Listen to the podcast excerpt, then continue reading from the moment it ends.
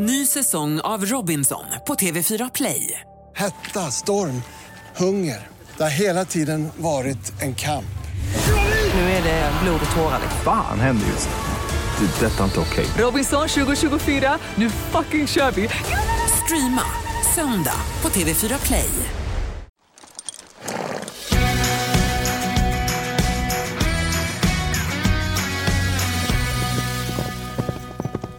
Hej, vad glada vi är att du lyssnar på Ridklubben. Gry här. Och Rebecka här. Vi sitter i sadelkammaren i stallet. Ja, idag är jag halta Lotta. Ja, berätta nu. Vad har hänt? Du har druttat av. Ja, men så dumt. Men också lite skönt, för jag har inte ramlat av på så länge. Och Då får man lite så här, man blir lite nervös över hur ska det gå när jag ramlar av. Och nu när vi har tagit hem en fyraåring också. Eh, så det var lite skönt att ramla av. Jag känner mig inte rädd och du vet så. Det var bara så jag var så klantig. Vad hände? Men jag var ute och galopperade och konditionstränade på Neo, vår gamla världens snällaste häst. Och så, du vet, lite för långa tyglar och lite chill. Liksom. Och då är jag på väg i sista uppförsbacken och så ser jag att det kommer en kille liksom lite ur, ur ett krön. Och så tänker jag att han kommer komma fram snart. Jag galopperar upp för backen för att jag vill galoppera klart. Liksom. Men jag visste också att när han dyker upp där ur hörnet så kommer Neo hoppa åt sidan. För att han kommer bli rädd för honom som kommer från ingenstans. Så samtidigt som jag då saktar av alldeles för sent, jag skulle ha saktat av direkt, eh, så dyker den här killen upp och Neo hoppar åt sidan som jag hade räknat ut. så jag hamnar liksom lite i stigbygeln och då tänker jag att jag hoppar av. För nu står jag ändå typ, jag är, jag är halvt av, så nu bara hoppar jag av. Landar på fötterna, men då har jag inget korsband i mitt ena knä. Så det benet vek sig liksom åt fel håll. Aj, men man har två korsband. Eh, Jag vet, och jag hade ett, nu kanske jag inte har något. Vi får se. Fan. Ja, men, och, vet, så, jag var så arg på mig själv för att jag visste ju att det skulle hända. Varför var jag så klantig? Nej, men tänk väl att så här, jag har sett människan. Kanske ni har sett människan, eller? Ja, fast jag visste ju också att han skulle, hade inte sett honom utan att Ja. han skulle dyka upp där liksom, lite som gubben i lådan. Men ja, nu, jag har fått en tid hos en läkare imorgon bitti. Så nu går de med så här Robocop-ben och krycka Ja. och haltar omkring här i stallet. Men det är ändå stallet och håller på. Hur tog du det hem? Eh, nej, men jo, först alltså den här stackars killen också som dök upp där i skogen. Var han snygg? Ganska. Men du vet, jag bara... För jag var också så... Allt blod rusade ju ner till knät, Mm. för det var ju någonting som gick sönder i knät. Liksom. Och då var jag så yr, för jag blir ganska lätt yr också. Så jag bara, "He- eh, hur rädd är du för hästar? För jag stod och höll i ner en tygel. Så bara, han bara, ja, alltså lite, bara jag inte behöver rida typ. Jag bara, det behöver du inte, men kan du bara hålla för jag behöver lägga mig ner lite här. Så jag la du skog. på fötter typ framför honom. Ja, ja. Ah, ja. En snygg avsittning var det fram tills att benet vek sig. Aj, det är så ont i mig när du säger så. Men så låg jag där och vilade lite tills jag kände att blodet började komma tillbaka till huvudet. Och Han var ju så liksom, stackars honom. Han bara, gud förlåt, var det här mitt fel? Och så här, jag bara, nej, det var verkligen, jag var så klantig. Men då tänkte jag, jag kan nog hoppa tillbaka, för det kändes inte så ont i knät just då. För man hade väl lite adrenalin också, kan jag tänka mig. Hoppa tillbaka. Ja, men så jag höll Neo liksom i manen med en hand, Att som en krycka. Liksom. ja. Och så tänkte att jag kan linka hem lite. Men så vart det sämre och sämre. Och du vet, till slut gick det inte att gå på benet, för det bara vek sig. Liksom. Du var en bra bit bort också. Ja, jag hade ju ringt mamma, så att hon Ja. var på väg och skulle hämta mig med bilen. Men jag var liksom i skogen, så jag var tvungen ändå att ta mig ut ur skogen. Liksom. Så jag hittade en sten där som jag parkerade ner och ber kla- alltså, Han är tur att han är snäll. Mm. För att han gjorde liksom allt jag bad. Jag klättrade upp på den där stenen, kravlade mig upp på Neo fan. och så skrittade jag tills jag mötte mamma Anki. Så fick jag åka bilen hem. Ah. Mamma ju också, när jag sa att jag hade ramlat av. Nej, okej, blöder du någonstans? Och mamma gillar inte blod då när man är gjort illa. Nej, just det. Hon svimmar ju. Ja, ja, ja. Hon, det går inte. Så att hon, tog, hon tittade inte på mig, hon tog emot hästen och så fick jag hoppa in i bilen och åka med Anki hem. Hon tog hästen istället för dig. Ja, ja. Det säger hon alltid. Och jag vet det, så därför jag också säger jag bara Mamma, ta med dig någon som kan ta mig så kan du ta hästen. Åh. Men det gick, alltså det är verkligen ingen fara. Ja, jag, Alltså- så jag red runt på Neo på, lite på utebanan idag. Han var jättefin och glad och nöjd. Det kändes Ja, vi hade- varmt, men han eh, känns fin. Ja, vi hade det toppen igår, fram Ja. tills att jag hoppade av. Jävligt klantigt. Åh.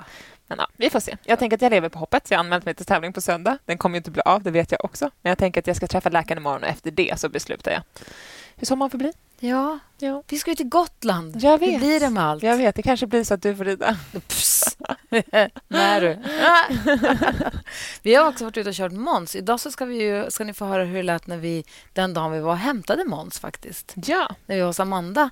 Eh, Landeblad. ja. Och... Eh, gud, jag är så dålig på efternamn. Det är helt sjukt. Vi var hos Amanda Landeblad. Ni ska få höra det om en liten stund när vi var där på hennes inte hennes, men den fantastiska gården där hon jobbar, där vi köpte Måns. Exakt. Hon är ju en jätteduktig hoppryttare som jag sett upp, sen, eh, upp till sen jag var jätte, jätteliten och haft liksom ett gott öga för henne alltid. Och så då när Måns dök upp, att vi fick köpa honom, då frågade jag henne om inte hon ville vara med i vår podd och berätta lite om sin bakgrund och vem hon är. Och, hon vann ju också SM-guld nu här med sitt lag, med Jump Club. Precis. Så, Så nybliven SM-vinnare i hoppning. Och den lilla Måns, ni kommer att höra hur prilliga vi är att hämta lilla Måns. För det är den dagen man blir alldeles... Nykär. Verkligen. Fortfarande. Han är så gullig. Vi var ute, Nicky körde honom idag med vagnen Ja. med sin kompis. Jag gick med. Mm. Eh, för jag har inte kört honom så många gånger och de är inte så säkra så, där, så att jag går med. Men de sköter det skitbra. Han är så himla snäll. Ja, vad de härligt. travar på på vägarna här ute och han kikar. Det, det, han är så toppen. Alltså. När det gäller att köra så är han verkligen toppgullig. Gud, vad roligt. Nästa gång får Agnes åka med, tror jag. Oliver kanske. Ja. Så kul. Ja. Ja. Och sen körde lite på utebanan och så där. Så det var Ja. supermysigt. Gud, vad roligt. Ja. Han, I år kanske blir Lucia-show. Då borde vi göra ett Måns-nummer. Ja. Hur kul? ja. Jag har en B-ponny som ser ut som Måns. Man skulle kunna hitta på något kul med dem två Ja, tillsammans. jätteroligt. Ja, det måste vi göra. Nu behöver vi kanske inte ha möte här i Nej, podden. men vi skulle kunna ha ett trollerinummer. Där, ja, Måns- där Rocky blir liten. och liten blir stor. Hallå där, Stockholm Horse Show. Lyssnar ni? Verkligen. Ja, vi kan köra så här, vad heter det med gas när man har liksom på Rök. fest? Rök, Ja. exakt. Så konstig rök som ja, ligger. ja, ja. Aj, gud, vad roligt. I alla fall. Vi har också varit och tävlat förra helgen. Vi har varit och tävlat två helger på raken nu med, med Nicky och Harmonia. Så roligt. Det har gått så bra. De är så jättebra, för att vi har inte, hon har inte tävlat sen innan årsskiftet. Ju, Nej. för det var så långt tävlingsuppehåll. Så då sa vi att nu så backar vi tillbaka lite och tar det lite från början och tar det lugnt och fint här. Så vi var redan, hon redan D plus, clear Mm. round och gick fel. Och det gick så himla... Och så här, Nicky är ju bara 11. Nu är hon 12. Hon Ja. fyllde i onsdags. Men 12. Ehm, och behöver bara få lite rutin. Och hon, hon och jag tillsammans, lite rutin på hur lång tid behöver vi på tävlingsbanan. Hur ska hon känna på framridningen? Vad ska kännas bra? Hur ska hon göra om det inte känns bra? Hur beter sig harmonia? För hon kan vara så olika. liksom. Ja. Så att, eh, men nu har vi varit på två helger och det har gått så jättebra. Så var vi på Runsten hon redan lät se två faser. gick dubbelnolla. Och så här, lugnt och fint. Vi sa det, inga, inga svängar och inga... Liksom, hon galopperar fort, hästen springer. Hon, typ, hon tyckte det var kul. Jag bara såg på henne. Hon såg lycklig ut att få ut på Hon banan. fräser fram där. Men jag sa det, ta ut svängarna och rid Ja. fint. Eller så här fint, men rid så att det känns bra. Exakt. Hon hoppade allt och liksom... Jättehärlig. Hon drog en det är också jävla sken på framridningen. Så Så. hoppas. Hon vart rädd. Du vet, hon blev prillig eller vad det nu Ja. var. Hon fick värsta rycket. Jag tänkte nu... Men Nicky är ju döcool alltså. Nej, hon ser ut som en liten cowboy. Bara tappar tyglarna lite och håller med en hand, åker med lite och sen prr, och så stannar hon. Ja, det var så kul. Det kändes så himla bra. De känns så mm, bra. Som att de är ett happy place båda två. Ja, verkligen. Vi ska faktiskt lasta in hästen. Peppar, peppar. Gud, vad vidskepliga blir nu. Vi ska nu sitta och säga det går så bra. Vi ska lasta in och åka till ett annat stall på andra sidan stan och hälsa på en kompis, hennes ponny. Så ska de rida ut tillsammans. För de har ängar man kan rida på och helt andra. Ja. Få se nya ridvägar och sånt. Så en liten sommar eftermiddagsutflykt. Så mysigt ju. Jättemysigt. Oh, apropå sommar och apropå tävlingar faktiskt. Jackson sponsrar den här podden. Ja, tack Jackson. Vi är så glada att ni vill vara med oss. Verkligen. Älskar mina ridbrallor. Alltså Jag är så ledsen för att mina tights gick sönder nu när jag ramlade Nej. av. Bu. Nej. Jo, det var ett hål i knät. Nej. Jo, kan man laga får köpa nya? Ja, eller man kanske kan lappa dem. Jag får ha så här som barnen, en stjärna på knät.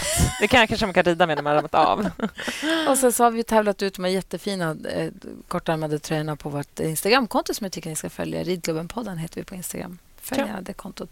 Eh, men det jag ville säga apropå tävlingar. Vi köpte ju lädergrimmor till alla hästarna från Jackson. De är så himla fina. Så Jag har alltid känt mig lite dum när jag, när jag lastat med inte lädergrimma och när man har åkt på tävlingar med inte lädergrimma. För att så har jag gjort. Men Mm. inte nu längre. Och nu känns det så himla bra att man får... Och den är så snygg. Den är jättefin. Nej, jag älskar dem också. Det var så kul när vi precis hade köpt dem och så kom jag med båda mina hästar och deras lädergrimmor. Så var det någon tjej, hon bara Åh, har du köpt nya grimmor? Gud, vad fina! När du kommer ut på banan. ja, ja, direkt här när jag hade liksom satt på de första tävlingarna använde dem. Nej, de är jättefina. Men just Jätte, att man kommer inte med något, de är inget, inte för att man brukar komma med skitiga grimmor ändå, men det är, det är härligt. Det är Ja. jättefint tycker Och jag. de är egentligen inga liksom, bruna, men de känns mjuka och härliga och. Klassiska, Ja, verkligen. Verkligen. Och sen så har vi köpt flughuva till Neo för nu ska de ut börja gå, ute på, de börjar gå lite ute på nätterna och käka gräs. Han har så himla känsliga ögon. Han har ju flughuva även på vintern. Ja, alltså han har ju jätte... Och det, hans ögon svullnar liksom upp lite titt som tätt. Det kan vara vind eller grus eller sol, alltså allt möjligt. Så då frågade jag en veterinär här i... För det blir bättre när jag har en flughuva på som skyddar honom, hans ögon. Och då sa veterinären att kör med den. Jag brukar försöka inte ha när det regnar, för då tycker jag inte att ögonen svullnar upp. För jag känner mig typ taskig att ha den där. Mm. Men så tänker jag att det är ännu taskigare att ögonen svullnar igen. Det måste vara så mycket Ibland kan jobbigare. stå ut som han fått en smäll lite grann. Exakt. Så kisa eller kniper Exakt. lite. Men det kan räcka att det bara har kommit för mycket vind eller Ja. så i ögat. Så han har faktiskt flughuva jämt. Och då har ju Jackson jätte, jättebra. Både en som är väldigt tajt, lite som en strumpa man drar på om de är flera hagen och gärna klär av varandra. Eller en som är lite större och lite lösare. Liksom. Och det är som vi kör med. Det är bra att stasha upp med några stycken. De är inte så dyra som man kan ha tre. För de Faktiskt. tar ju av dem och de lyckas ju på något obegripligt sätt. Ja, Det går åt ett gäng på sommarbetet. Ja. man får gå och samla ihop dem där i slutet Ja. av säsongen. Hur många avsnitt har vi kvar? Nej, men det är ju det här avsnittet och sen så nästa gång så kommer Karin så kommer vi prata om vattenträning, Just lite alternativ träning och om hennes karriär som hästskötare och Bigless såklart. Kul. Det blir lite tårar i det avsnittet. Ja, Ja. Det blir lite sommaravslutning nästa vecka. Nästa, nästa vecka då. Nej, och sen har vi två avsnitt till. Va? Ja, Gud, vad vi Ja. varit produktiva. ja jätteroligt. Så två avsnitt till Ja, då så. Så totalt fyra med dagens då. Då så. Så vi kommer ju köra på här ända in i juli. Jag börjar hålla på och tänka att det är sommar. Det är bara för att Det är sommar. närmar sig. Men vi började ju också podden lite senare. Ja, vi sant. började ju inte förrän i mars. Ja, men vad mysigt. Så, och vi har ju jättemycket roliga saker vi ska göra i sommar. Ja, Så det kommer bli kul. Ja, vi ska får hänga med oss. träna för Sylve och åka på semester. Åka Gry på ska hoppa för Sylve. Rebecka, hon sitter i solen och tycker du se. Nej, det var tvärtom faktiskt. Jag vet, men nu vart det annorlunda. Nicky får rida alla hästar. Ja, Nicke Frida. Jag kan köra Måns. Det får bli min sommaruppgift. Ja, hörni, ni ska få hänga med till den dagen då vi faktiskt hämtade hem lilla Måns. Ja.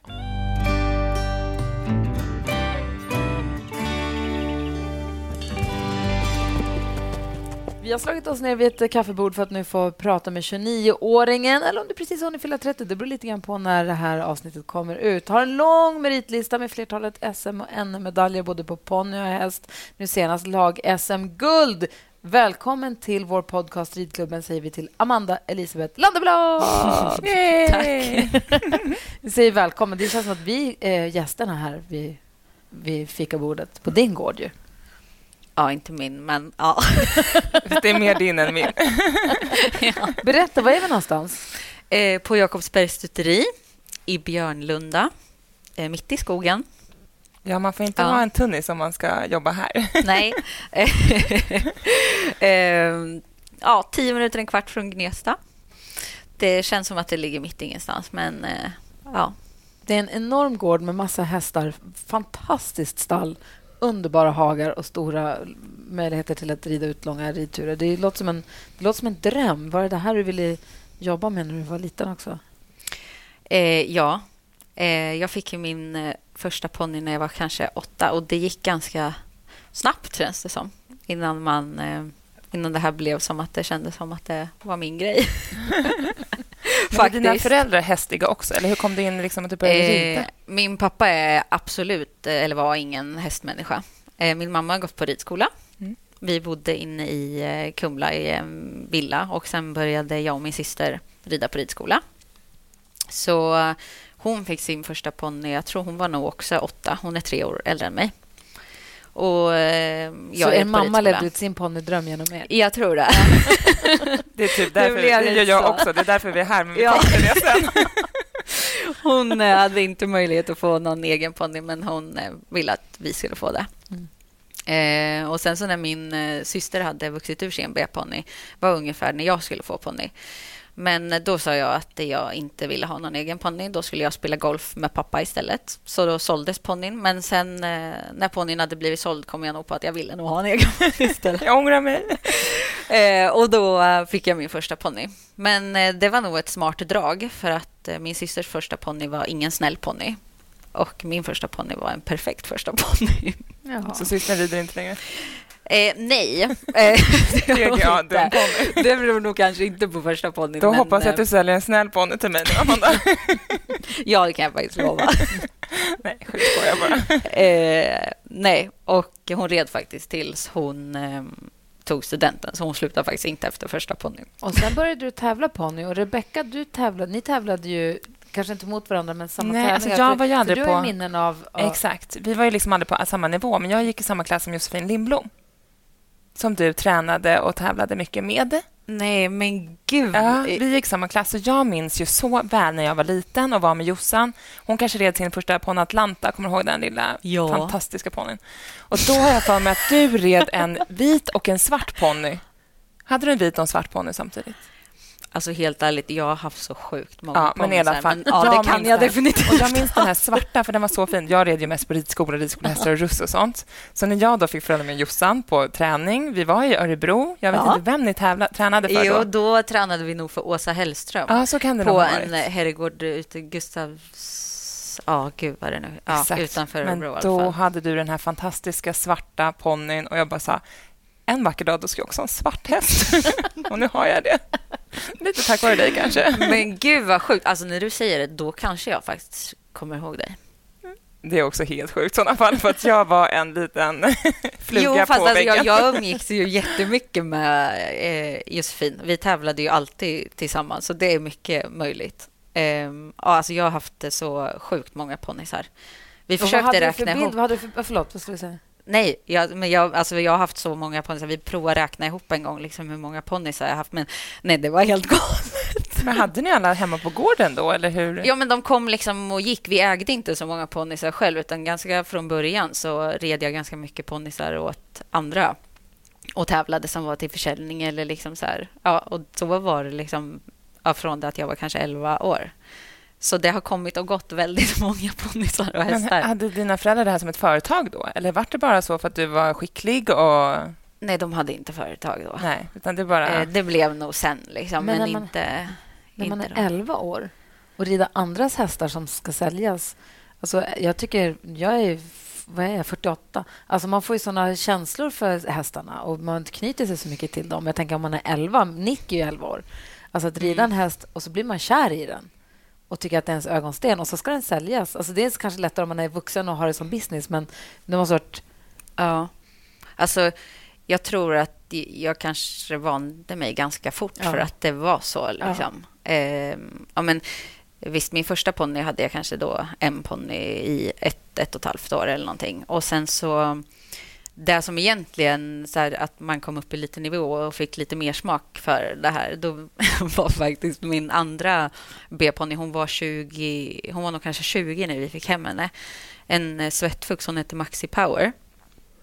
Och då var det faktiskt i Nyköping här borta så var det några kompisar till oss i Kumla som hade tipsat om att de hade hört att den här ponnyn skulle lånas ut för att den skulle pensioneras, men det gick inte så bra. Den bara liksom hoppade ut i hagen och var helt galen och sprang på lastbilen när de skulle åka på tävling. Och liksom så, här. så kom på att nej, men de skulle nu låna ut den igen så den får ändå tävla lite. Den vill ju inte bli pensionär.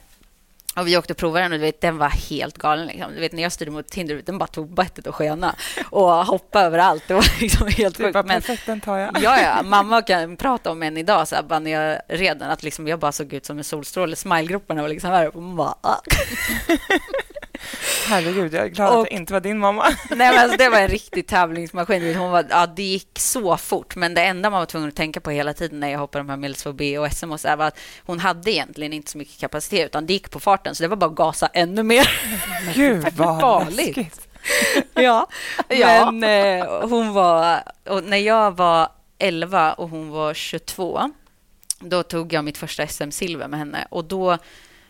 Eh, ja, samma år, alltså så 11 år tidigare så hade hon tagit SM-silver eh, med en som heter Lotten Bäckgren som tävlade mycket för och eh, utanför Örebro också som hade henne då. Så samma år jag föddes så tog hon också SM-silver. Gud, vilken fantastisk ponny. Men den hade ingen kapacitet. Nej, Nej, men hon körde på farten. herregud. Man har bara så att de håller så och kan gå på den nivån så länge. Ja, ja, hon fortsatte nog med minst en eller två ryttare efter mig sen. Ponnyryttare och hoppa. Ja, det är ju faktiskt helt Ja. otroligt. Men det är lite som min den där första B-ponnyn Junior jag hade. Jag fick honom när han var fyra och nykastrerad. Alltså, Mm. Han var ju som en svart odåga i stallet och liksom kastade av mig hela tiden. Men han är fortfarande kvar nu och är ju då hos Tina och Danne, de som vi pratade om som köttgård här en bit ifrån. Jaha. Hennes systerdotter rider honom nu och han är snart 30. Jag håller på att lära henne rida. Alltså, det är ju helt fantastiskt Det är Ja. underbart. att de får men ett sånt långt och helt liv. Liksom. Ja, verkligen. Men när du var på tävlingarna då, Rebecka, vad, hade, vad var det för bild? Vad hade du nu? Vad, har- vad har du för bild av Amanda då? Nej, men alltså Amanda och Jossan, ni var ju, ni var ju väldigt gull... Man vill ju vara era kompisar, men så känner jag nog fortfarande att man gärna vill vara din kompis för att du känns så himla men så snäll och ödmjuk och som oss andra, liksom, fast du är i en helt annan klass än vi andra. Men det var ju också, jag var ju liksom en ridskola, jag fick ju rida ridskolehästar och Mm. mamma köpte ju fyraåringar och så red jag dem ett tag och sen gick de in på ridskolan liksom, och sen fick jag en ny. Så jag, red ju, jag hade ju, min första egna häst köpte jag när jag var 21. Liksom. Innan Ja. dess så red jag typ också bara eh, åt andra, fast Ja. i ett annat syfte. Liksom. Ja. Men eh, nej, ni var ju så otroligt duktiga. Och då hade man ju en dröm om att en vacker dag då vill jag också vara så där bra. Och hur ser ditt arbetsliv ut idag? Eh, ja, jag jobbar då här på Jakobsberg. Vi är fyra stycken som jobbar i stallet och jag ansvarar för ridning och tävlingsbiten av våra tävlingshästar. Ett renodlat tävlingsstall egentligen. Ja, eh, det har blivit det liksom sista två åren egentligen sedan jag började jobba här. Innan det så hade de mest unghästar och sin uppfödning här men nu har de flyttat hem alla hästarna. Så vi börjar vid sju varje morgon och då hjälps vi åt att fodra och släppa ut. Alla hästarna går alltid ut direkt. De äter sitt kraftfoder och sen går de ut. Ja, för de har fri tillgång till Ja. Grovfodret i hagen. Mm. Mm. Så de eh, äter ja, sitt hö när de kommer ut och hela dagen. eh, och då börjar jag rida på en gång. Så då brukar jag rida två hästar innan eh, frukost och då sen eh, har de andra tjejerna mockat klart stallet. Så vid nio så brukar vi ha 30 minuter frukost. Och det har vi varje dag liksom, så det är faktiskt en jätte...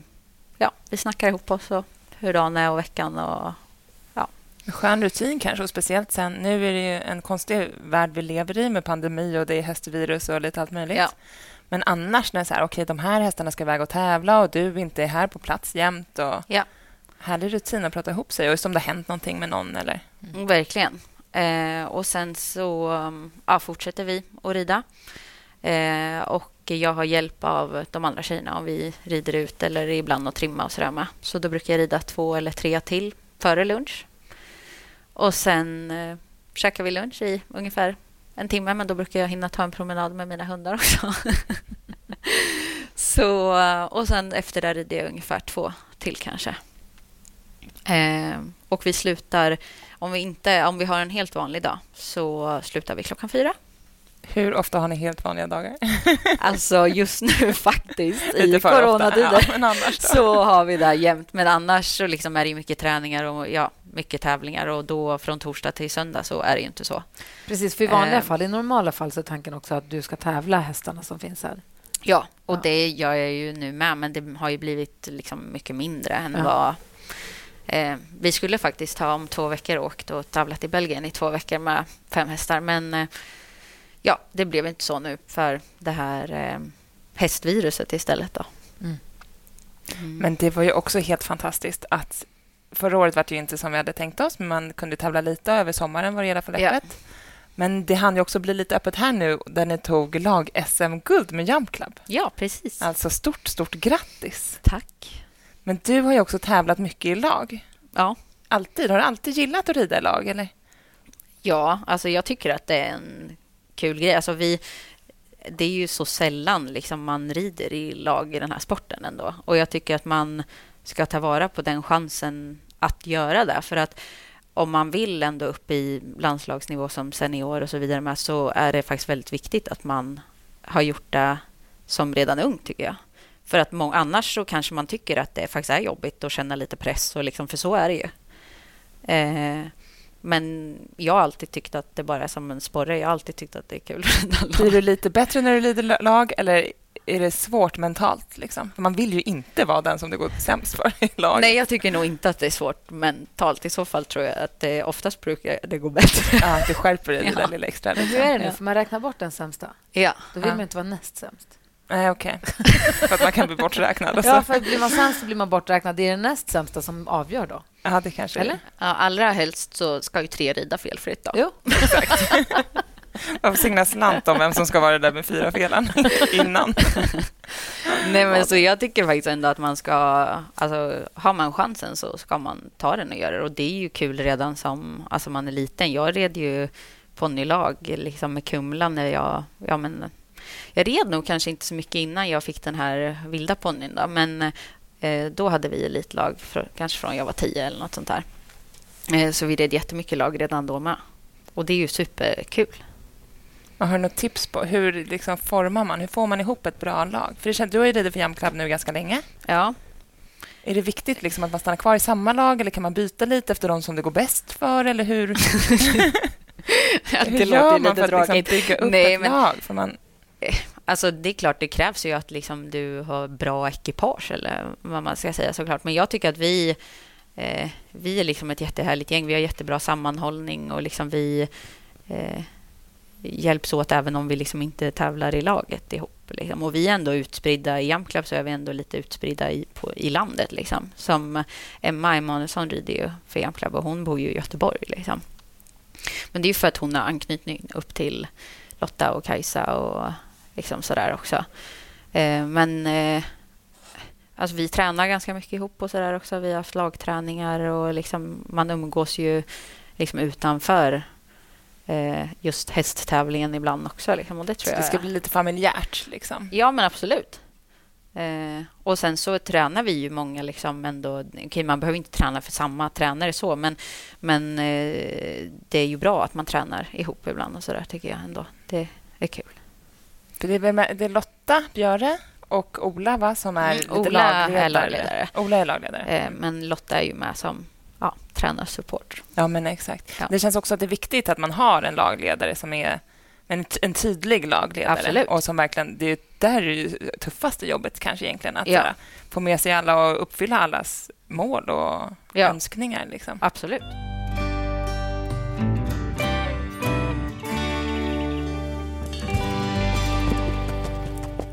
Okej, men om vi spolar tillbaka bandet då. Du red in på en karriär här hemma och sen flyttade du utomlands. Ja, när jag var var du 21. Ja. Eh, och Var då, då någonstans? eh, till eh, Holland, eh, utanför Eindhoven. Och hur kommer det sig att du hamnade där? Eller liksom, det känns som ett så stort steg att flytta utomlands. Ja, men det var ju Lotta som var inblandad i det också. Då. Lottas fel. Lotta Björe. Hon är i allt. Ja. Varje poddavsnitt tror jag Lotta nämns någon gång. Kan så här, ridklubben-bingo. Ja. Man får kryssa för när man hör man säger Lotta Björe. Ja. Nej, men som sagt, jag har ju tränat för henne sen jag var liksom kanske... Jag tränade nog för henne första gången jag var kanske nio eller tio eller något. Alltså det är ju liksom ja, 21 år sedan. Så jag har alltid tränat för henne. Liksom. Hon har varit min mentor. Och, då när jag... Eller vi hade väl nog pratat om det liksom, i kanske ett år innan att eh, hon tyckte att jag skulle göra det.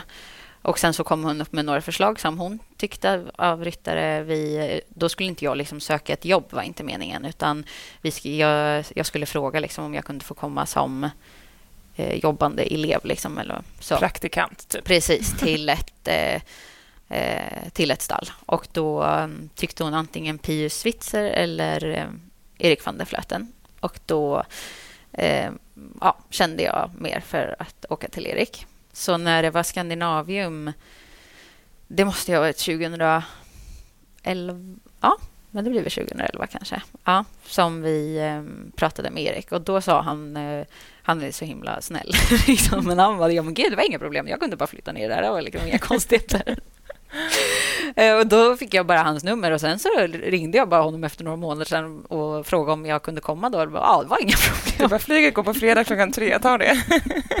Så ja, vi ägde två hästar då. Och då tog jag med mig eh, den ena ner, så pappa körde ner mig. Och sen så flyttade jag dit då, ehm, ja det var i augusti eh, 2012 kanske det var. Ja, 11 eller 12.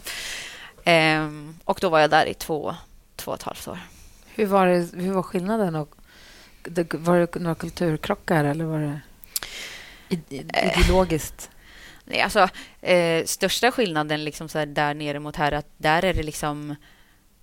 Alla håller ju på med hästar och tävlar där nere. Liksom. Det är ju mer en, eh, ännu mer en livsstil där än här.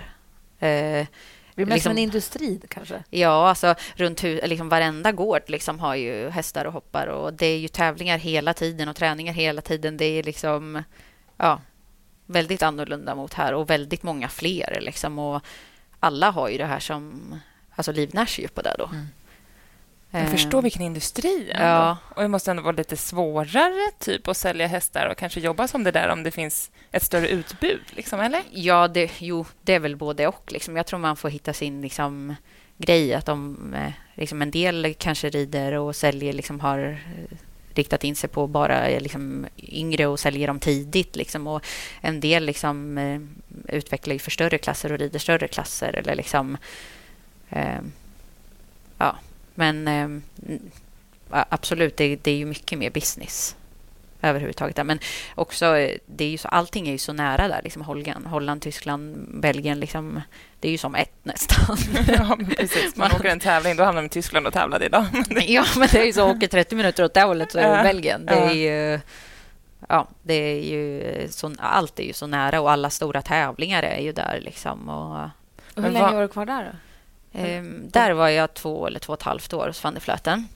Och sen så fixade han faktiskt ett annat jobb eh, hos mig eh, eh, hos Erik Berghoff. Det, han har ett stall som är, ja, det kallas för Audi-stallet där nere. Men hur kommer det sig att du inte vill vara kvar hos Erik då? De hade mest sponsorhästar som då eh, ofta sponsorerna ville att på tävling så skulle Michael eller Erik tävla hästarna. Jag hade kanske fem hästar som de ägde själva som jag tävlade. Men han tyckte också att jag liksom skulle, för att utvecklas mer och gå vidare så skulle jag liksom ha ett mer där jag kunde ha liksom tio hästar som var mina att tävla. Eh, och eh, då flyttade jag till Dintelord. det ligger utanför Rotterdam. Eh, och där var jag ytterligare då eh, två år ungefär. Eh, och då hade jag mm, 12 hästar. Eh, och allt från eh, fyra år upp till 12 kanske. Så det var lite ja, en salig blandning Alltså man måste lära sig så oerhört mycket på att leva livet, hästlivet så som du har gjort det.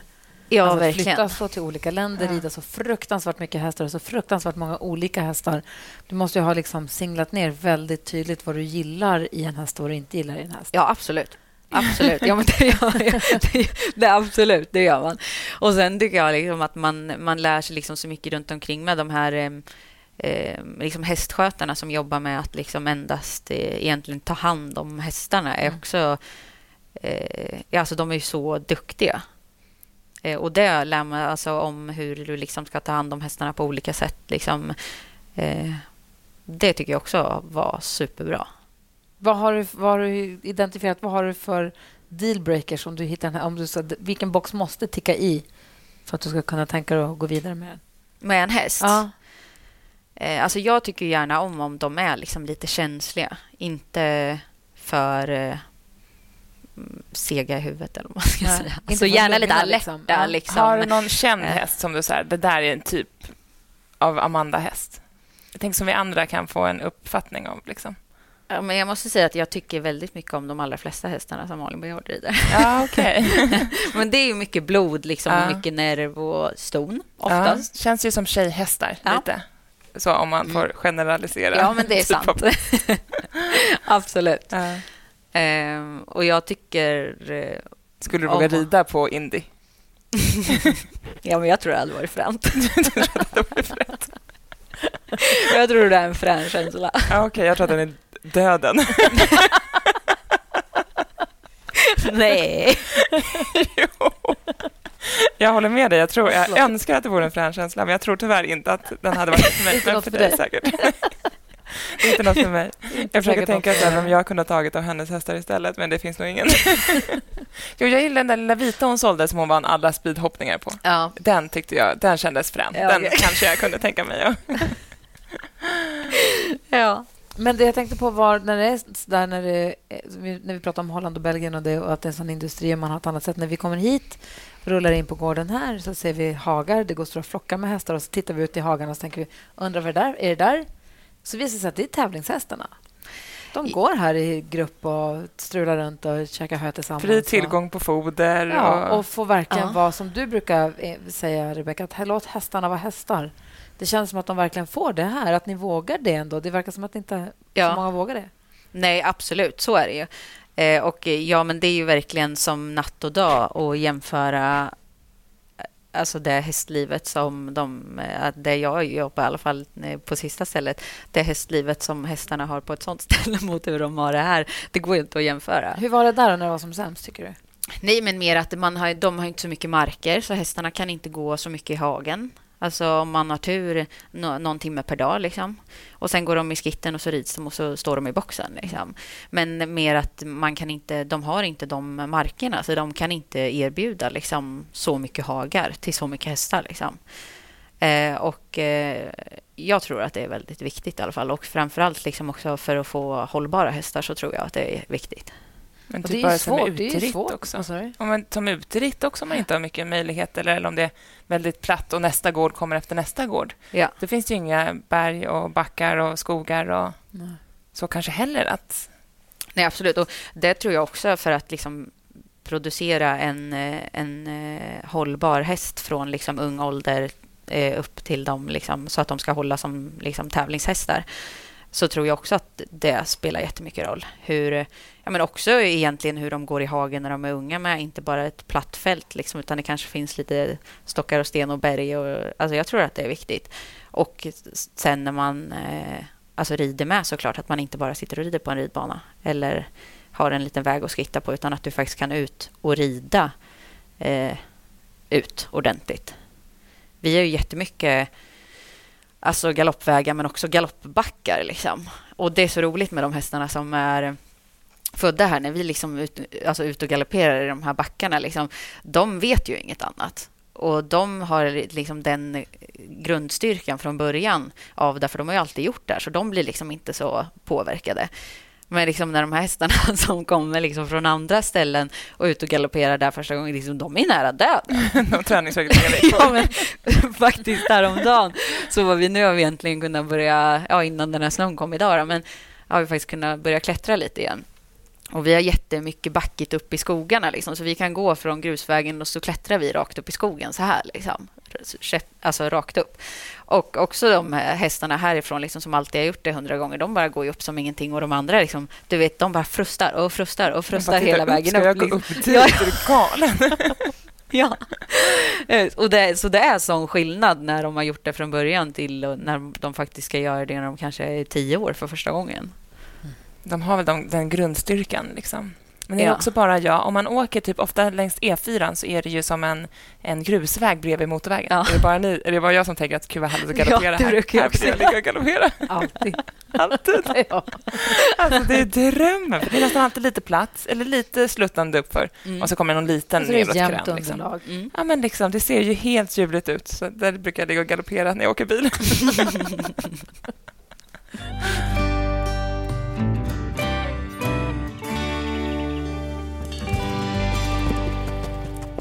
Men Karin undrar lite över företagsamhet med hästar. Ja, ehm, alltså... eh, Vi har ju kanske tjej, inte liksom liksom. en så... Alltså att göra själv då, menar du? Eller Men jag tror, vi- alltså jag tror Karin menar hon skriver så här, företagsamhet och utbildning av unghästarna. Och då tänker jag så här att det är kanske många unga tjejer i Sverige eller i världen som har en dröm av att jobba med hästar. Mm. Jag tror inte Eh. riktigt man tänker på att man kan ha det som företag heller. Tror du inte? Alltså för mig, det, nu kanske jag kommer från... Alltså, för mig när jag var liten jag hade häst, det var ju det är en hobby. Det är något man gör för att det är Jag tror inte man tänker att man kan leva, li, alltså jobba med det och ha, alltså bedriva det som firma. Det kanske har ändrats nu. Då. Men jag tror det. Jag upplever det som det i alla fall. Ja, okej. När vi är i gymnasiet med stallet och så här, att det är Ja, många det är som sant. tänker att så man skulle vilja jobba med hästar och kanske framförallt jobba och vara ryttare vore ju en dröm. Liksom. Men Mm. sen är det kanske inte något för alla, men man kan jobba med hästar på olika sätt. Liksom. Alltså här hemma så är det ju ganska få ställen som... Alltså ett sånt jobb som jag har finns ju liksom inte på så många ställen i Sverige. Liksom. Alltså att man faktiskt är anställd som en beridare. Eh, och det är ju liksom verkligen få förunnat att kunna jobba med bara det man älskar. Liksom. Det är inte så många som får det. Nej. Eh, Men utomlands så är det ju, finns det ju mycket mer såna jobb. Eh, Men sen är absolut att man kan eh, ha sitt eget.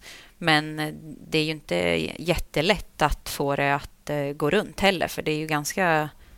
Det är en ganska kostsam grej att hålla på Ja, med hästar du, också. att du jobbade, du berättade tidigare för oss att du gick upp fyra på morgon, tre på morgonen och jobbade på DHL ett par timmar Ja, innan du åkte till stallet och red dina tio hästar. Typ. Så ja. det känns ju inte som att det är någonting man valsar in i, utan nej, de verkligen flesta inte. man har träffat så är det ju hårt slit innan man kanske kommer dit Ja, där du är idag. absolut. Eh, Men eh, det är ju värt det. Jo, men det är det ju. Men om man vill liksom jobba med hästar och så här, då tror jag att om man... eh, ja, men har man inte tävlat jättemycket och så där själv men fortfarande vill kanske... Man kanske vill bli unghästutbildare eller så här, då är det ju en superbra grej att liksom kanske gå hippologprogrammet eller liksom unghästutbildning på Strömsholm eller Flyinge och sånt som... Liksom, det är ju superbra. Då har man ju liksom en, en utbildning liksom, när man väl ska söka ett jobb sen. Du har ingen utbildning. Nej. Nej, du har tävlat istället. Ja. Självutbildad. Men det är väl så. Det är Ja. lite som med alla yrken egentligen. Ja, men alltså eh, erfarenhet är ju såklart eh, superviktigt.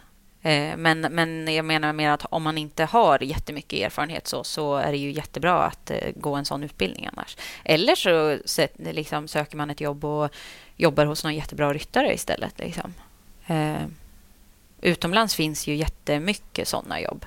Och där lär man sig... Det är ju liksom... För att eh, jobba med det här så det är ju hårt arbete. Liksom. Eh, Men det finns så mycket att lära på ja, så många stall. I. Jo, men för jag tror jag lyssnade på någon podd som Maria Gretze var med i också. Då berättade hon att hon åkte utomlands för att hon ville bli en bättre ryttare. Liksom. Och då var hon borta om det var ett eller två år först. Och det, det var så jobbigt och det var så liksom, eh, fruktansvärt. typ. Det var så slitigt. Liksom. Mm. Men då sen när det äntligen började släppa och hon började liksom Mm. men känna att så här, fan, nu börjar jag bli bra på det här. Liksom. Hon bara, då var jag tvungen att stanna lite till. Jag kunde ju inte dra hem då, liksom, när jag väl började få lite valuta för mödan. Liksom. Men så det känns ju som att man, det är ju slitigt. Det spelar Ja. ingen roll hur skicklig man är eller vad man Nej. har tävlat eller uppnått, utan alla behöver ju slita lite för att... Absolut. Och det är man ju glad för idag, att, man, att jag har fått gjort, tycker jag. Alltså jag grinar väl varje kväll ett tag när jag flyttat till Holland. Nej, Men också så här, man, kommer, man åker, tänker så här från början så här, det är ändå en grej, man jobbar, åker till ett land som man eh, aldrig har varit i med folk som inte pratar ett språk som du pratar. Du, du känner liksom ingen, men i- man växer ju verkligen som person av att genomgå det. Och det är jag jätteglad idag för att jag gjorde. Jag har en fråga från Elinor. Hon undrar hur om du har något tips på hur man ska hantera en häst som bockar och busar eller slänger sig för hörnorna i ridhuset eller håller på. Ja, alltså våra hästar ser väldigt mycket spöken i det där också. Ger dem så. Är det man rider där så ofta? Är Ja, de och samma hörn oftast. Ja. Liksom. Eh, nej, jag, oftast så brukar jag försöka tänka med sånt att man försöker köra, köra lite ignoreringsmetoden. För att eh, oftast så tycker jag att hästarna är lite sådär, försöker skapa lite uppmärksamhet av att man ska gärna bli irriterade när de håller på och busar i ett hörn eller sådär. Så jag tror att jag tycker att det är bäst att man försöker ignorera lite. Men när de bockar och far och så där... Ja, det är ju liksom en hårfin gräns, för man vill ju inte åka av. Men oftast så är det bäst liksom att släppa på och låta dem galoppera av sig. Liksom. Trycka fram, alltså, Ja, istället för att, för att istället, alltså, om en häst bockar och du börjar hålla istället så kan det ju ibland bli värre. Om man släpper på och låter dem göra sig av med energin så är det bättre. Det var ju så vi träffade Lina och Christian här och de sa ju det, om man vill se om en häst kan piaffe eller passage, då rider man ut elva stycken, tio galopperar hem och den elfte ska stå kvar. Han bara, då? Så lärde man dem förr hur man trampar. Då är man ju glad om den bara trampar och Ja, inte gör några andra konster. Liksom. Men som vi också sa då, jag vet inte om det avsnittet har släppts än eller inte, men jag säger det igen. Det ska man inte prova. Nej, Nej. don't try this at home. Det känns så här undertext, Ja. det här är inte för alla. Så jag funderade på det här med bett. Du är inne i bettdjungeln.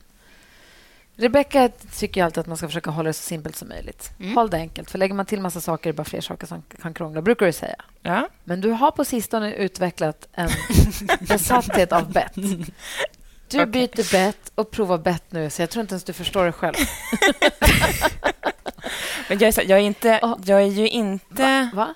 Öppen för att inte prova nytt. Nej. Men jag tror ju inte på det här att ha massa martingallar och skydd och boots och du vet, Mm. luvor på. Alltså sånt tycker jag är bara jobbigt om de inte behöver det. Då tar Nej. du ut det på betten För istället. behöver de det så är det så. Ja. Men sen nu, min ena storhäst, han var hos tandläkaren som bad mig hissa ner bettet. Mm. Så han har ju börjat lägga tungan över bettet. Ja. Och då nu har jag kommit till den här bettdjungeln så jag Japp. måste prova mig fram och se vad som funkar så att man slutar upp med det här. och då håller jag på att prova nu lite olika bett, vad som passar. Har du något favorit? Eller har du något tips? Eller har något favorit? Alltså, eh, jag rider nästan ja, alla utom en egentligen på vanligt t- tredelat hemma liksom, och trimmar. Eh, och den som jag inte har det på... Tjockt, tunt, fasta eller lösa ringar? Eh, fasta. D-ringar. Ja. Mm. Eh, normal eh, Men på en rider jag på eh, gum, rakt gummibett eh, hemma för att hon är väldigt liksom tixig med munnen. Liksom, att hon tycker inte riktigt om när det... Ja, hon är mer nöjd med ett mjukt bett och därför har jag det. Annars på de andra har jag bara ett vanligt. Eh, men när jag tävlar så har jag olika bett på många. Jag rider faktiskt flera av mina hästar på såna kombinationsbett som är ett gummibett i munnen och sen så är det ju på näsan så att när du eh, tar i bettet så trycker du på näsan också. Så det är som ett eh, jag- hackabett kallas det. Ja. Det är kombinerat Som hackamor och hackemor och bett. Det låter som att hackemor fast med bett i munnen. Mm. Aha. Så har jag också vet du, jag har en genialisk tips här som Aha. jag har. För min andra häst, hon, hon hade sår i mungiporna när vi Ja. köpte henne. Så då var tvungen att rida henne på hackemor. Ja. Och kul på en häst som man inte känner. Nej, Nej. inte Alltså, alls tur var, faktiskt. var hon faktiskt väldigt snäll. Men då nu när jag ska gå över till bett, för jag känner att hon har liksom inte förtroende för handen eller för bettet än. Ja. Då rider jag på ett Micklem-träns. Och då Mm. har jag satt tyglar i liksom, eh, ringarna vid eh, nosgrimman. Så det blir som ett hackemor. Mhm. Och sen har jag ett bett i munnen. Så jag har dubbla tyglar. Men då kan jag ändå så komma över till det här bettet på ett, Ja. utan att köpa ett Ja, för kombinationsbett. är inte Ja. gratis. Eh, nej, Nej. Nej, det är inte faktiskt. Så jag har gjort mitt eget hemmafix här. Ja, det var ändå tips från coachen. Nej, det, är faktiskt, det funkar jättebra. Och nu har jag gått över så att jag rider mest på bett. Liksom. Ja. Men hon är ändå så snäll, så henne, när jag rider ut kan jag lika gärna rida på hackemor. Liksom. Mm. Men är hon lite pigg, nu har hon faktiskt börjat bocka lite ute, så då kör jag på det här Då kombinationsbettet. är det inte guld med hackemor. Nej, så då har jag liksom en tygel till bettet om jag känner att nu måste jag få stopp här. Jag får hon också lärt sig på hackemor om jag rider på vanligt hackemor. Mm. Då sätter hon upp huvudet här på sniskan. Och det går inte att göra någonting då. Nej. Nej, då har hon liksom låst sig där. Och det spelar ingen roll hur mycket jag tar i någon tygel för att det händer noll. Så sist så tog jag i eh, manen och Hoppas på bästa. hoppas att de stannar där framme någonstans. Ja, herregud. Eh, nej, men och på andra hästar har jag också... Ja, men någon rider jag på ett gags eller... eh, Men det är mer för att eh, de som jag rider på de här hackabetten då, då är det lite mer för att de är ganska känsliga i munnen och jag tycker inte om... Eh, jag vill ha lite i handen liksom, när jag rider inne på banan. En del tycker jag att det är superhärligt att sitta och bara hålla jättenätt, men jag vill ha lite liksom drag i bettet. Ha lite liksom. häst i Ja. handen. Liksom. Eh, så de som jag har det, då är det mer för att de tycker att de vill gärna hålla stöd på sådana bett. Eh, och tycker att det är lite härligt att hänga i det där som trycker lite på näsan liksom och sådär.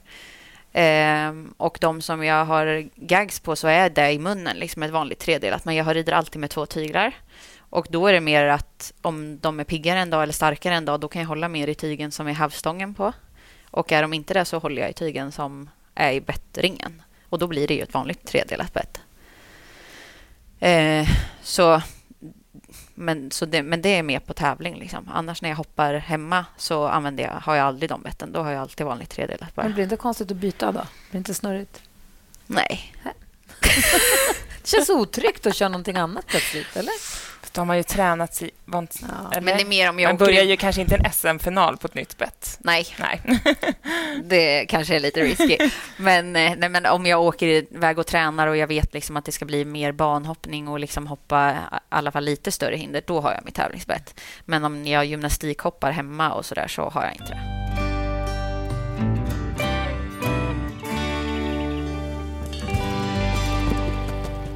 Vi har ställt den här frågan till andra hoppryttare, men jag frågar dig också. Om du ska hoppträna, du får ställa upp ska säga, tre hinder, fyra hinder. I Ja, få hinder i alla fall. Alltså få som möjligt, men ändå så att det blir en bra övning. Vad har ställa upp för övning då? Vad ställer upp för hinder då? Alltså vi är ett ganska litet ridhus här hemma så jag kan inte bygga liksom mycket till bana eller så där heller så att det blir mycket gymnastikhoppning och så där. Men vill jag bara trimhoppa lite så tycker jag om att sätta upp en liten S-båge eller så där. Eh, för att då blir det liksom du tränar på att ha hästen mellan hand och skänkel och runt skänkeln framför allt. Eh, och då behöver du bara tre hinder. Och hur ställer du dem då? typ? Du ska få ena sen så hörnet. lägger vi ut på en papper. Ja, men ena hörnet Mm. så och sen på mitten ett så och i nästa hörn så. Så att Så det blir som hoppar ett S så. Över medellinjen. Precis, Typ. yes. Mm. Eh, men annars tycker jag om att hoppa mycket serier och det kan vara allt från studs eller, Jag älskar också Ja. serier. eller liksom kombination och lägga hjälpbommar emellan liksom för att få hästen att hoppa lite mer liksom upp med bröstryggen och komma runt i språnget. Och, ja, Det är ju smidigt med ko- liksom serier och sånt för då behöver man inte göra så jättemycket som ryttare utan då gäller bara pricka första och sen får hästen lösa resten. Åka med sig. Sen hänger jag på. Sitt håll i manen där. ja, dock är det ju också bra träning att liksom tänka på sin egen position egentligen när man hoppar Ja, serier exakt. och kom, alltså med kombinationer och sådär. Att man själv kan träna på hur man sitter. Liksom. Jag vet, jag har tränat på trampet. Det var 2020, det var trampet i stigbyggens år. Så det har jag tränat på förra året. Så nu Det var måste jag 2021 träna. då. Ja, jag vet inte, jag har inte riktigt kommit dit än. Jag har jag kommit av mig lite kände jag när det varit såna här bakslag här med pandemin. Ja, jag håller med. För innan först, 20 2019 var ju nästan farten. Då skulle Då du var det upp i tempot. Liksom. Ja. För att det, ute i hörnen och sånt, det var jag klar med kände jag. Nu måste jag liksom, nu är det slut på tidsfel. Så då satte jag upp tempot, så det tycker jag också blir bättre. Förra året var det trampa ner hälen. I år så är det nog... Alltså jag har två problem. Alltså ett issue är egentligen handen. Jag skulle behöva få handen lite längre framför mig. Mm. Men jag har också båda mina hästar får jag inte till vänstertygen. Det är omöjligt.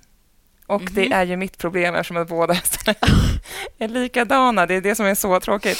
Men det är också svårt och det blir också när man kommer till det att man börjar tänka att finlira med sån här ridning. Mm. Det blir ju svårt. Alltså ridning är ju så otroligt komplex samtidigt som det är enkelt liksom. Men ja, så nu Ja, är jag det där. är ju svårt att göra. Det är det som är konsten, att göra det enkelt. Och det är ju svårt att göra det enkelt. Exakt, och det Ja. här får hästen till vänstertygen. Jag har inte kommit till det enkla där än. jag jobbar på det. Då är det vänstertygens år. Ja, det är vänstertygens år. Handen vad vad får för dig då? Ja, jag känner att nu blev det lite eh, deppigt här nu när vi inte... Vi hade bestämt att vi skulle åka och starta utomhussäsongen lite tidigare och skulle åka till Belgien och tävlat i två veckor så vi skulle komma hem när eh, Sundbyholms maraton börjar igen. Eh, och det kändes... Ja, nu, det är ju som det är, men det kändes lite tråkigt. Jag hade gärna velat kommit igång där nere så jag hade kunnat liksom fortsatt och etablera min bästa häst i eh, kanske lite 1,50 och sådär här hemma. Och hon, hoppade där förra året med, men vi skulle behöva tillsammans bli liksom lite mer stabila där. Eh, och eh, jag har ett mål egentligen att jag vill komma med i landslaget såklart. Eh, Det var och, som att du inte eh, vågade säga Nej. ja. Lite läskigt att säga sånt Ja. här. Jag tror det är bra om man ska Men- säga det högt, Ja. annars är det ingen som vet om det ju. Nej, men eh, det känns för första gången ändå ganska möjligt för att jag har ett väldigt bra hästmaterial som jag inte har haft någon gång förut och det känns jättekul. Eh, men eh, det, ja, så mitt mål egentligen är väl att etablera mig mer i de stora klasserna och bli liksom jämn och bra i de klasserna. Som vi kanske börjar bli 1,45 nu vill vi bli i ja, 1,50 och högre. Det är så sinnessjukt högt. Men jag det så 1,20. Tänk om jag bara varit bra på att rida 1,20 jämnt och snyggt och stadigt och fort. Det är och... ju, det är bara att du inte startar i dem. Ja. Vi brukar fråga våra gäster om ett bra stalltips. Ja, eh, jag funderade ju faktiskt lite på det här för att Rebecka skrev det. Peppade lite innan. Ja. Eh, nej, men eh, och det kunde ju vara vad som helst. Eh, och eh, ja, då tycker jag faktiskt att eh, som du egentligen sa, att du tycker att det är viktigt att hästar får vara hästar. Och eh, här är det ett så himla bra exempel på det, för att vi, ja, men min bästa tävlingshäst var väldigt sjuk innan hon kom, kom hem hit för... Ja, nu måste hon kanske ha varit här i snart tre år, två och ett halvt år i alla fall.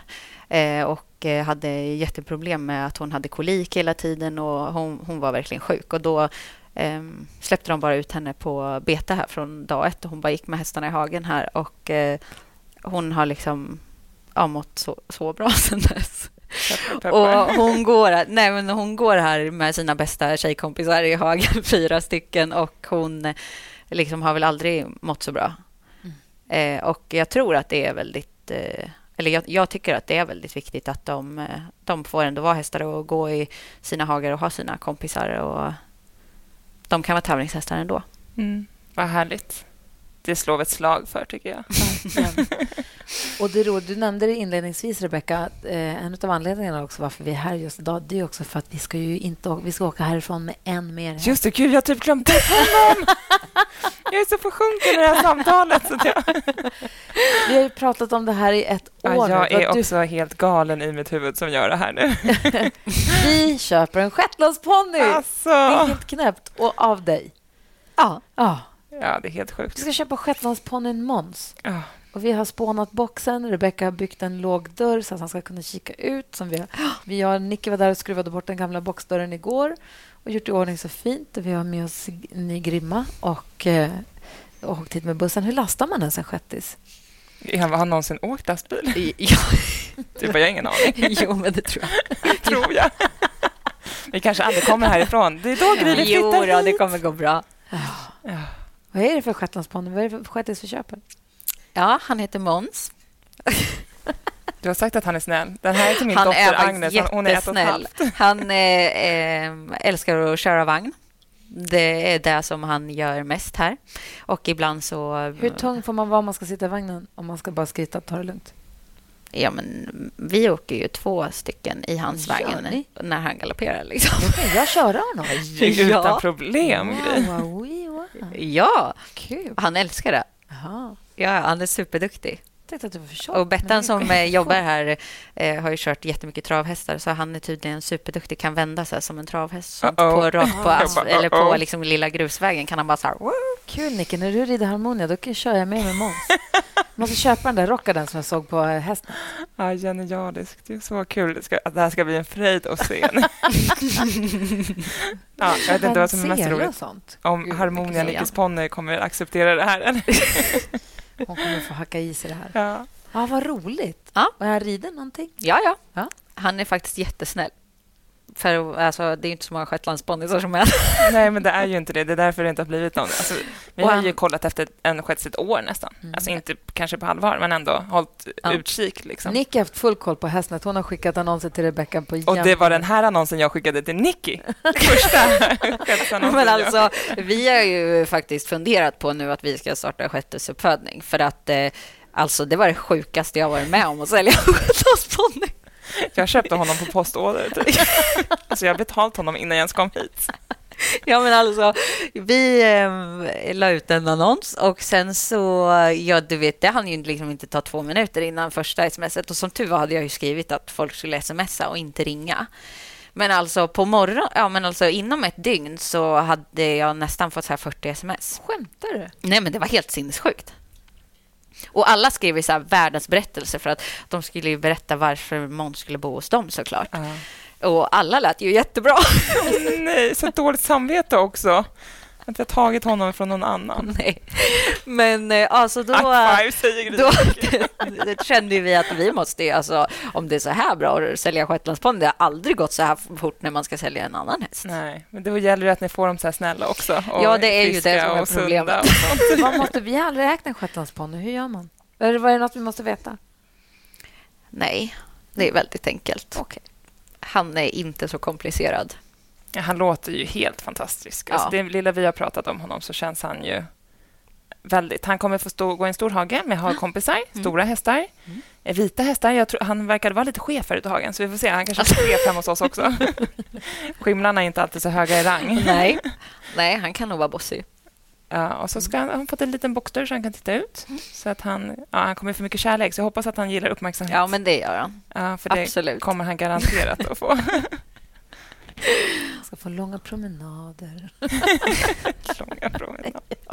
Men du ska ju ut och åka häst och vagn nu. Ja, Ja. så kul ju. Härligt. Ja, tack snälla för att vi fick prata med dig och att Tack vi fick själv. komma hit och se den här fantastiska gården. Det var ju helt otroligt. Och jag ser fram emot att följa dig till landslaget. Ja, Tack. då kommer vi heja. Då har vi banderoller. Ja, Ja. Måns. Ja, Måns gärna.